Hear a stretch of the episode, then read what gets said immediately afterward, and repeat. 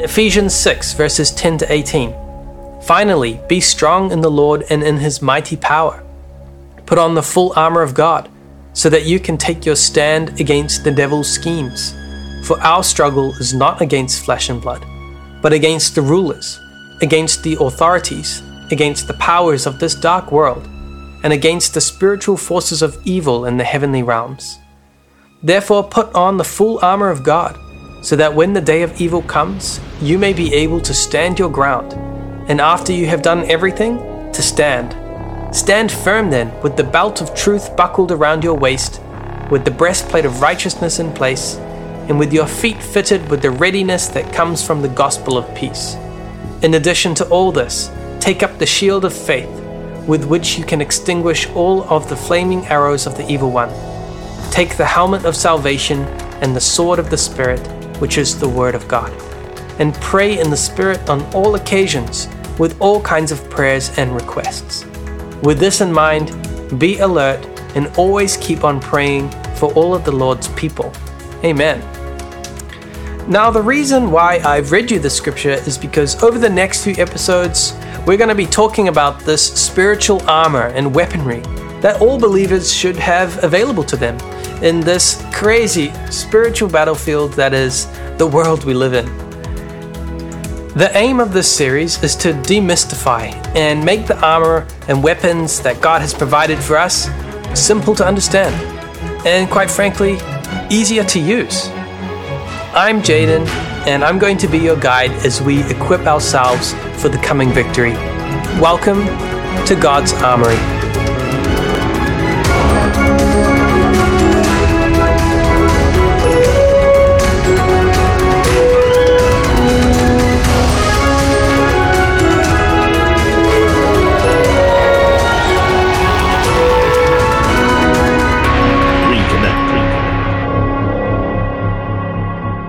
Everybody, and welcome back. It's been a while, hasn't it? Did you miss me? Actually, uh, don't answer that question. I prefer not to know. But regardless, it's so wonderful to have you back here on the Reconnect podcast. This is the official English podcast of Shincheonji, and it's such a pleasure to be back here with you again. My name is Jayden, and I've been your host over the past several months, in and out a little bit, but it's it's so great to be back here and talking about God's word with you. And if you've been following along our past few episodes, you'll know very well that we've been talking about God's armory as written in Ephesians 6. I thoroughly recommend you to go and read that if you haven't or if you just need a reminder of all the things that we've been talking about. Because previously on the Reconnect podcast, we were talking about the shield of faith. And I'm, I, if you haven't listened to that yet, please go back and listen, the shield of faith. Today, we'll be moving on to the next one that we see there in the scripture. And so let me read that verse one more time for you so that we can know where we all are. So in Ephesians 6, verse 17, it says, Take the helmet of salvation and the sword of the Spirit, which is the Word of God. Amen. So today we are moving on from the shield of faith and putting on this helmet of salvation. Of course, they're both ultimately linked, aren't they? You might remember that I pointed out in a previous episode that there is an area in which salvation and faith are actually dependent on one another, right? They're not mutually exclusive, faith and salvation.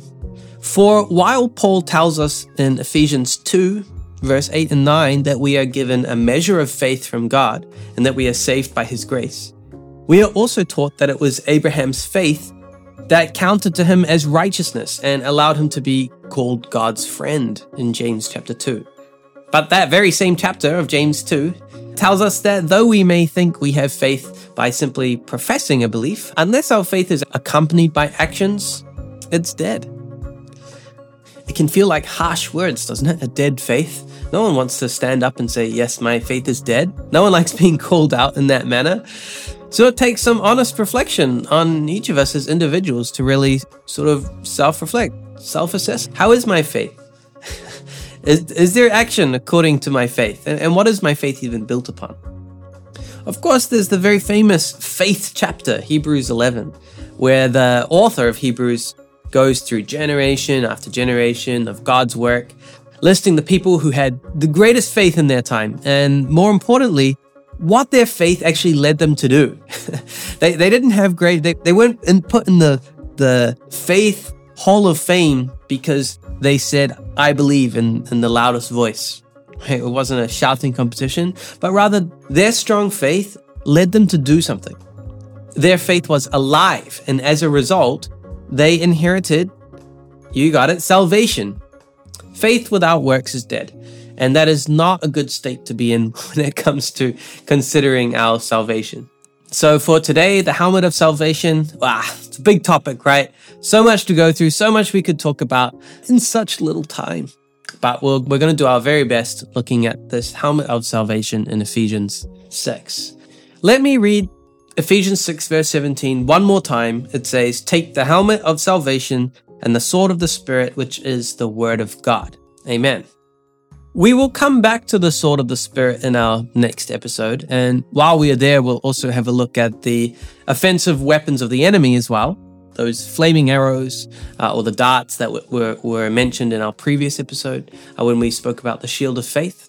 But for today, we're sticking with the helmet of salvation because although this is not a very complex topic to understand, it is worth taking our time on. The first thing we might want to ask ourselves, as we've considered with all the other things in God's armory as well, is that why is salvation likened to a helmet? Why, why use a helmet? Well, in the context of the time in which Paul was writing this to the Ephesians, the kind of helmet he was talking about in this passage would have been, you know, one worn by soldiers to protect their heads from bicycle crashes. Ah, sorry, I mean swords and arrows. the two items we'll talk about next time. Right, I don't think they were wearing bicycle helmets at that time. Maybe, I'm not sure. Don't quote me. Anyway, but in the Bible, God often uses the image of the head, you know, the head to express authority and the quality of humanity's ability to reason and comprehend his word. Why? Because the head, that's where you do your thinking, isn't it? That's where your brain is. So, after all, it was only when God breathed his breath of life, that is his word, according to John 1, verse 1, John 6, verse 63, when God breathed his breath of life, the word, into Adam, did Adam become a living being. And as a living being, Adam was made in God's image and likeness. This is what we've spoken about before. When God formed Adam, he put him in a position of authority over all the beasts of the earth. In contrast, the, the tail, known as, you know, the tail end of a creature, you have the head and the tail. The tail is often used to describe the more beast like aspect of humanity. It's essentially saying there's the top and there's the bottom, right? And so the beast like aspect of humanity that has betrayed their covenant with God. In the Bible, that's often described as the tail. And we're going to look at a few verses that describes that as well. So while the head represents authority, the tail represents a lack of authority. Where the head represents rightful authority, that is authority granted by God and according to God's plan of creation, the tail represents that which should follow the head. This is pretty similar to how we use the word head in modern English too. When we say that somebody is the head of something, that means they have the authority. In the same way, the Bible says that Christ is the head of the body, which is the church, according to Colossians 1, verse 18, if you'd like to go turn there. In Ephesians 5, verse 23, Paul says that the husband is the head of the wife, just as Christ is the head of the church. Now, I'm not trying to get into, I don't want to talk about any sort of gender roles or gender politics, but I want to look a little bit deeper. There's a deeper level of what Paul is saying here when he's talking about the head of the wife or the head of the church. Without taking too much time to get into this here, you can easily find many verses in the Old Testament particularly in the major prophets and the minor prophets too, in which God refers to his people who have betrayed their covenant with him as an unfaithful or adulterous woman or an unfaithful or adulterous nation. This doesn't mean they were going around living their best lives. Rather, it means that they were committing a spiritual act of adultery by receiving seed, right? Which we know is the word, the spiritual meaning of seed is the word, from a source other than their spiritual husband. So we're talking about a spiritual act of adultery by betraying their promise with God. Since God's word is also God's seed, if his people, those who should be in the position of his beloved wife, receive the words or teachings of another spirit, then they're committing adultery. Right? Just like how physical adultery is when a husband or a wife, they break the promise that they've made together. So then also spiritual adultery is when God's people betray him and break the promise. God doesn't break his promise, but it's the people who are unfaithful to the covenant that they've made with him. So we have Christ as the bridegroom and the church, which is us, both male and female, as the bride as a key image in many of the prophecies about the second coming in the New Testament too. This means that we should be those who are faithful to receiving only Jesus' seed, that is, Jesus' words. If we instead run around receiving seed from any teacher, any tradition, then we too are being adulterous. How's that for a sobering thought, right? But let's go back a little bit to this whole head and tail idea. Remember, the head represents the authority, which, in the right order of God's creation, is granted by God, while the tail represents that which should follow the head. Unfortunately, in Scripture, there are situations in which the tails seize authority. This is never a good thing. Let's have a look at a few example scriptures. Let's go to Deuteronomy chapter 28, which is a whole chapter dealing with the blessings for being obedient to God and the curses for disobedience to God's laws. And it starts off by saying in verse 1 If you fully obey the Lord your God and carefully follow all his commands I give you today, the Lord your God will set you high above all the nations on earth. It goes on in Deuteronomy 28, verses 13 and 14 to say, The Lord will make you the head, not the tail. If you pay attention to the commands of the Lord your God that I give you this day and carefully follow them, you will always be at the top, never at the bottom. Do not turn aside from any of the commands I give you today to the right or to the left, following other gods and serving them. Amen. Additionally, in Isaiah 9, verse 15, it says that the elders and prominent men are the head, but the prophets who teach lies are the tail. In this passage, it's clear that in God's eyes, the tails should not be exercising authority over the heads. If the elders and prominent men in this verse are listening to the tails, believing them to be prophets speaking God's word, then they are being disobedient to God, according to what we just read in Deuteronomy 28, right? By following the teachings of these tails, although they should be the head, they too become tails. This is very clear if you read just a bit further in the chapter of Deuteronomy 28. You should go ahead and read the whole scripture, actually. It gets pretty intense, quite severe, actually. And before we go on, I just want to add that context is, of course, key. If you'd like to know more about the stuff, if you feel like, oh man, there's so much going on, I, I would really like to understand more, um, please reach out to us. We have many study groups around the world. Can meet in person, online, either in one to one or in small groups that are all aimed at helping believers understand the Bible fully. Obviously, here on the on the podcast, we're limited for time, so we kind of dip in here pull out verses that are interesting and relevant. But if you want a deeper and fuller picture of how all these things connect together and what we're talking about here, please, you can head on over to our blog. It's called As It Is in Heaven, all hyphenated, as it is in heaven.com, and send us a message. We'd really, really be happy to chat to you. Okay, so moving on. The Bible is full of good heads and bad heads. Heads were the authority figure, right? Bad heads are authority figures that speak lies, right? Bad heads are those that belong to Satan, therefore speaking lies like their father, Satan. But for our purposes in examining the helmet of salvation, that's right, that's what we're talking about today, right? We've, we've strayed into all parts of the Bible already, but we're talking about the helmet of salvation. So we're going to focus on two simple things. Number one, making sure that our heads are good heads as in that we are referring to God's word instead of man's teachings. And thus we are being obedient to God, not obedient to another spirit, ensuring that we are being blessed for obedience as opposed to being cursed for disobedience. Okay, and number two, understanding how salvation relates to our position of obedience to God's word.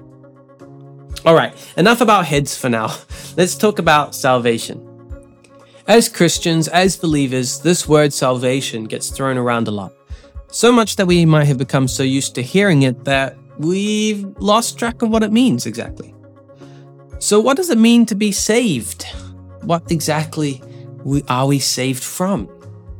It's a bit strange to talk about being saved when we're not entirely sure what we're being saved from, right? So, to answer this question, we need to go time travel back to the Garden of Eden. When God created his kingdom on earth, the Garden of Eden, we're told in Genesis 1 and 2 that he placed Adam in charge of it. Adam was to be the head of God's kingdom on earth.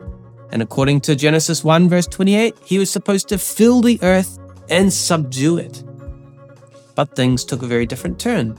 Adam and Eve chose rather to believe and act on the words of the serpent and eat from the tree of the knowledge of good and evil, a tree that God had in no uncertain terms commanded them not to eat from.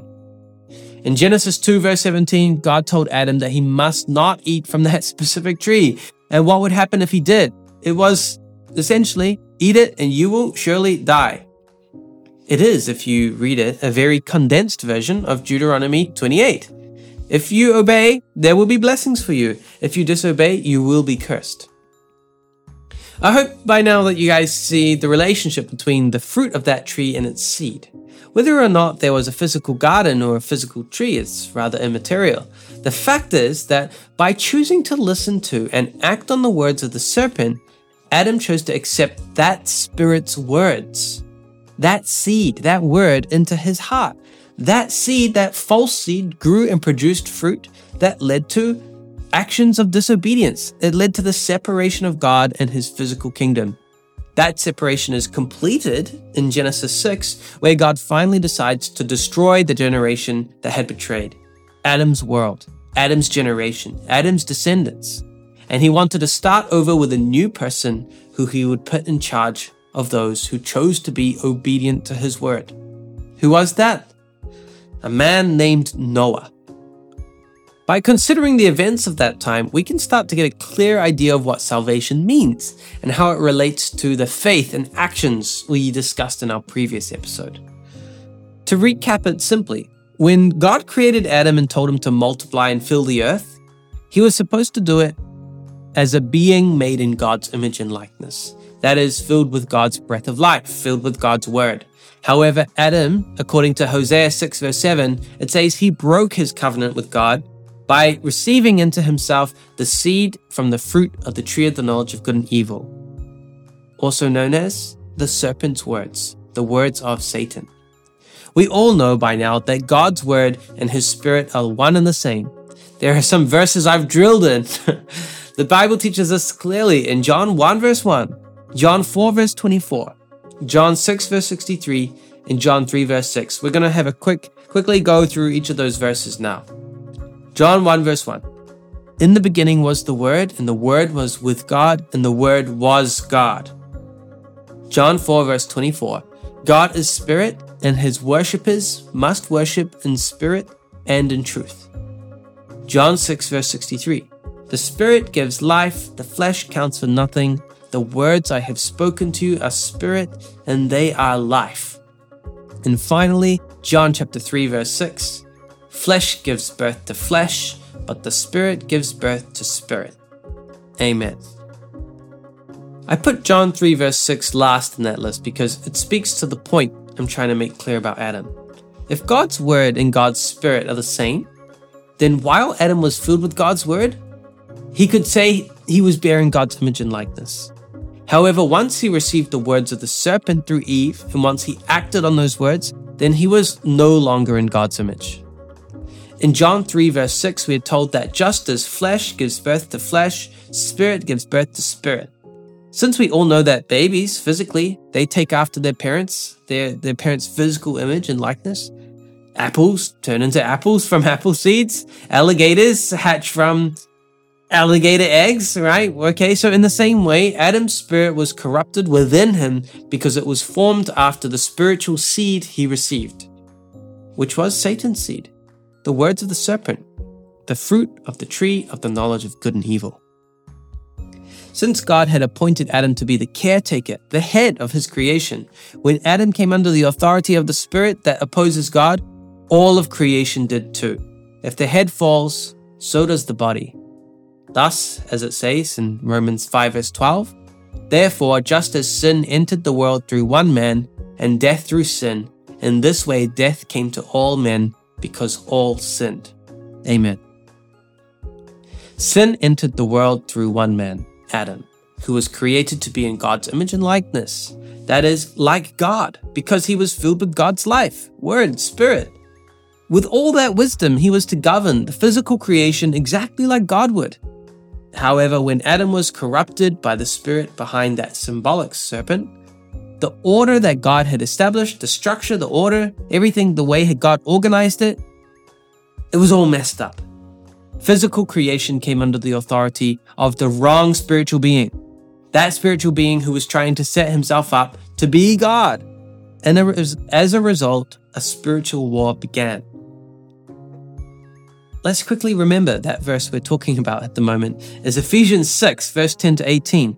And in it, we are told very clearly that our struggle, meaning the war that we're fighting in, is not against flesh and blood, it's a spiritual battle. And as such, we do not fight it with physical weapons, armor, or any acts of physical violence. 2 Corinthians chapter 10, verse 3 to 5 says, For though we live in the world, we do not wage war as the world does. The weapons we fight with are not the weapons of the world.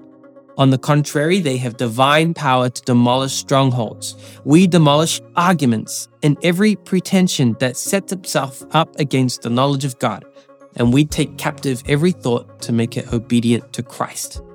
Amen.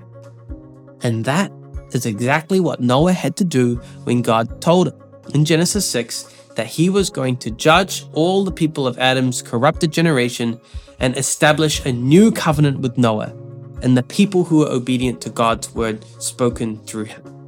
What was that covenant that God made with Noah? Actually, it was very similar to the one made with Adam. And you can find it in Genesis 9. It says, God blessed Noah and his sons, saying to them, Be fruitful and increase in number and fill the earth. Noah had now become the head and was the one to rule, ruled all of creation with God. All right, so from this very brief explanation of the time of Adam and the time of Noah from the Old Testament, we need to recognize something important. Salvation is something that is needed at a particular time, a time of judgment. What we are saved from is not simply sin, but rather the result of our sins. God's end goal in carrying out judgment at the time of Noah was simply to bring his people back to himself. However, as we see throughout the Old Testament and even in the book of Revelation, the problem is really a spiritual one. In order for God to truly solve the problem of sin and betrayal, he needs to defeat and destroy his spiritual adversary, Satan. However, if he just simply destroys Satan in a in a click of his fingers, then everything and everyone that is connected to Satan will be destroyed along with him. Remember, our spirits are born from the Spirit, or the word or the seed that is in our hearts. So, in order to preserve the creation that God loves so much, he made a plan to uproot these uproot these false seeds, the words of the devil, from his creation before finally judging that spirit. This is the bigger picture of salvation. All right, I know that this is very brief, right? I've I've summarized this into just a few minutes, but this is really a, a, complex process outlined throughout the entire Bible. If you want to know more about this, if you want to ask questions about this, hear about it, and if this all sounds really new or even a bit strange, please reach out to us. Like I already said, we'd love to be connected with you. We have all sorts of Bible studies, group studies, things that you can join from online anywhere in the world. Doesn't matter where you are. We'd love to talk to you about our about your questions, no strings attached. As I said, you can head over to our blog, asitisInheaven.com, all hyphenated between that, and, and you can contact us through there. Back to the idea of salvation, though. There is one more point we need to recognize here. That is that salvation is not something that needs to be here at all times, or in fact, forever. Salvation is only necessary at a time when God is sitting in judgment once the war is over, when God has finally defeated his spiritual enemy, our headgear changes. We no longer need helmets when the war is over. At that point, we are given something new to wear. Let's go have a look at what it says in Revelation 2. And so, just to put this passage in context, Jesus appears to John in Revelation 1, in much the same way that God appeared to the prophet Ezekiel in the Old Testament. This means that although John and Ezekiel both had experiences and saw visions in which they perceived themselves as playing a central role, they thought, you know, they were the ones in the vision, they were actually just prophetic visions, not the actual events that fulfilled those visions. So when the visions of Ezekiel were fulfilled, it wasn't Ezekiel fulfilling them.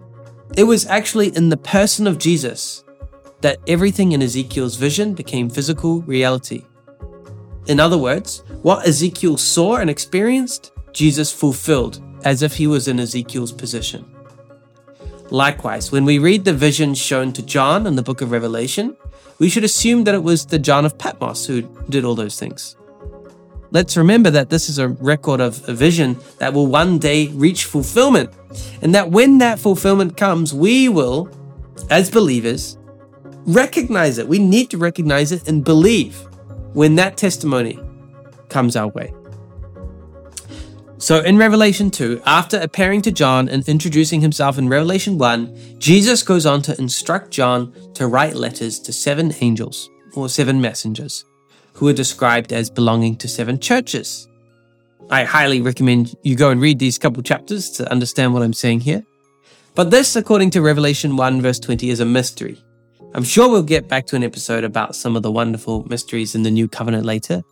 So it feels like we're in a movie. But in the seven letters Jesus instructs John to write, he promises a series of blessings to those who fight against and overcome the corruption that has infiltrated his people. So here we go. In Revelation 2, verse 10 to 11, it says, Be faithful even to the point of death, and I will give you life as your victor's crown. Whoever has ears, let them hear what the Spirit says to the churches. The one who is victorious, you will not be hurt at all by the second death.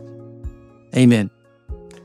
You see, once the enemy, the spirit that is trying to set himself up as God, is finally overcome, there is no need for a spiritual war anymore. At that time, obviously, there'll be no more need for armor. And the helmet of salvation will be replaced with a crown of life. But in order for that to happen, the spirit in every creature that bears its likeness of the spirit of evil, Satan, must be judged and brought to an end. That is why, until that time, we need salvation. We need to be saved. This is related to the Lord's Prayer as well in Matthew chapter 6, where Jesus teaches us to pray. He says, Lead us not into temptation, but deliver us from the evil one to be delivered from the evil one and kept from temptation. This is the same thing as being saved from the judgment reserved for the evil one. Just to make it clear once again, if the word and spirit are the same thing as far as God is concerned, then the word of the devil, by that I mean words, teachings that are not God's, just own thoughts about, about God's word, they're the same thing as the spirit of the devil. Now, if having the word of God in our hearts means that we are formed in the image and likeness of God, like Adam was, then what do you think being filled with the words of the devil would mean? And if our spirits are formed in the image and likeness of the serpent, like Jesus accused the Pharisees and scribes of being, then when God finally judges that spirit, we will fall under the same judgment. This is why, until the time described in Revelation 20, when the dragon while the ancient serpent is seized and locked up and finally judged, we need to be sure to have our helmet of salvation firmly and securely in position. Then, we too will be able to wear a crown of life in the end. So, today we've spoken about a lot. I know we went quite heavy from just a piece of headgear, but it's really important to remember that we need to be heads, not tails. Remember, heads was talking about a person of authority, right? Someone that, that does the thinking, that has reasoning, not tails, that was actually talked about being at the bottom or even those who speak lies. So we do that by being obedient to God's word and making sure that we can keep our covenant with Him. In order to do that, we need to know what that covenant is. With that in mind, I'd like to remind you if you'd like to know more, perhaps questions, perhaps want to deepen your knowledge, or you might just be curious about what Shincheonji teaches after listening to this podcast. Feel free to contact us and come and study with us at no cost and no expectation attached either. So, of course, it's not enough to just be a head. We also need to make sure that we protect our heads, spiritually speaking. In 2 Corinthians 10, verse 3 to 5, it says, We've already read this one before, you might remember. For though we live in the world, we do not wage war as the world does. The weapons we fight with are not weapons of the world. On the contrary, they have divine power to demolish strongholds. Divine power. Carrying on, it says, We demolish arguments and every pretension that sets itself up against the knowledge of God, and we take captive every thought to make it obedient to Christ. Amen. What a scripture. How do we take these thoughts captive? How do we make them, them obedient to Christ? By knowing the Word of God and what Jesus taught. We can keep their words. This is what it means to have God's Word written on our hearts. Having God's word written on our heart is the only way in which we can truly keep the covenant that we have with Jesus, according to John 15 and 14. Two verses I'd like to leave you with from those two chapters are John 14, verse 15, which says, If you love me, keep my commands. And John 15, verse 10, If you keep my commands, you will remain in my love, just as I have kept my Father's commands and remain in his love. In order to keep His commandments, we need to know what they are. We can't simply rely on tradition or a vague idea of what we think Jesus was telling us we should do. This is a serious matter, as serious as wearing a proper helmet or wearing the helmet that we have properly before going into war. So, again, if you'd like to know more, reach out to us. Come study with us. This is how we can wear the helmet of salvation. Thank you so much for joining us again on another episode. I can't wait for you to join me again on the next episode. And until then, let's stay in the Word and stay close to God by having His Spirit, His Word in our hearts. Amen.